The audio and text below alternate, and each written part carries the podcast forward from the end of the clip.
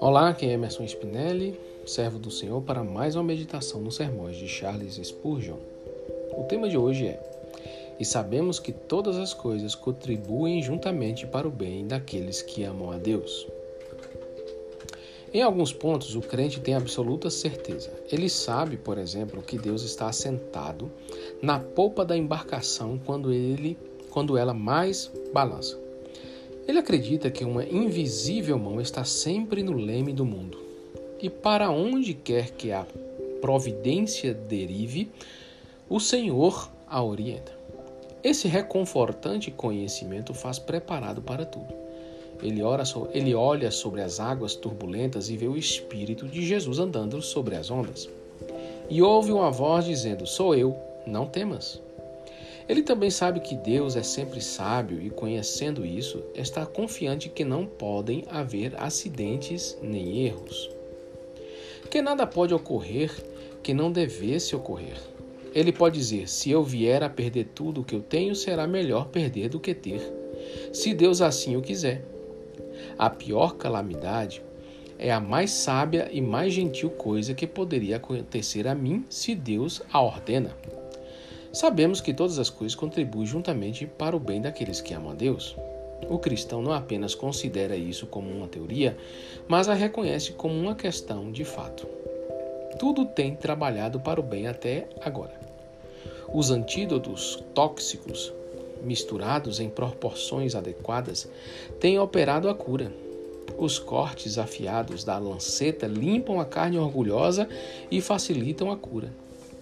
Cada evento tem produzido os resultados mais divinamente abençoados.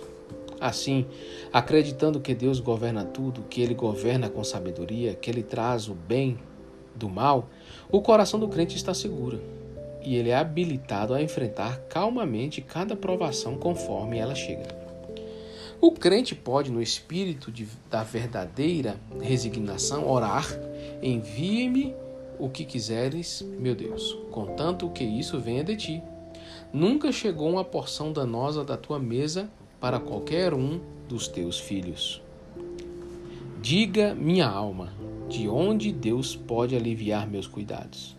Lembre-se que a onipotência tem servos em todos os lugares. Seu método é sublime, o seu coração profundamente bondoso. Deus nunca está antes de seu tempo e nunca está atrasado. Aqui acaba o sermão de Charles e podemos compreender que tudo o que vem até nós é por uma permissão divina. Quer seja o bem, quer seja o mal, quer seja, quer seja a bênção, quer seja o momento de, de tribulação, quer seja os momentos de dificuldade, tudo na vida do cristão, do servo de Deus, do filho de Deus, vem por permissão dele. E Deus não faz nada sem um propósito maior. E Deus não permite a, a calamidade, as circunstâncias adversas, as dores, as lutas, as tribulações, se Ele não tem um propósito final nisso, que é de trazer o bem que tanto desejávamos para nós.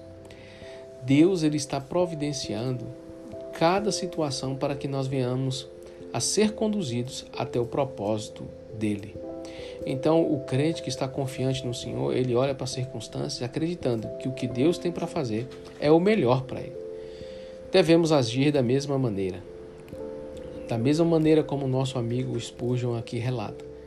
Devemos estar confiantes de que tudo que acontece em nossas vidas é para um bem maior. É para que o Senhor nos conduza a um propósito maior. Devemos estar sempre confiantes no Senhor e crendo que todas as coisas contribuem para o bem daqueles que amam a Deus. Amém? Os versículos utilizados para esse sermão foram Mateus 14, 27 e Romanos 8, 28. Que você tenha um dia abençoado, meu irmão, na presença do Senhor, em nome de Jesus.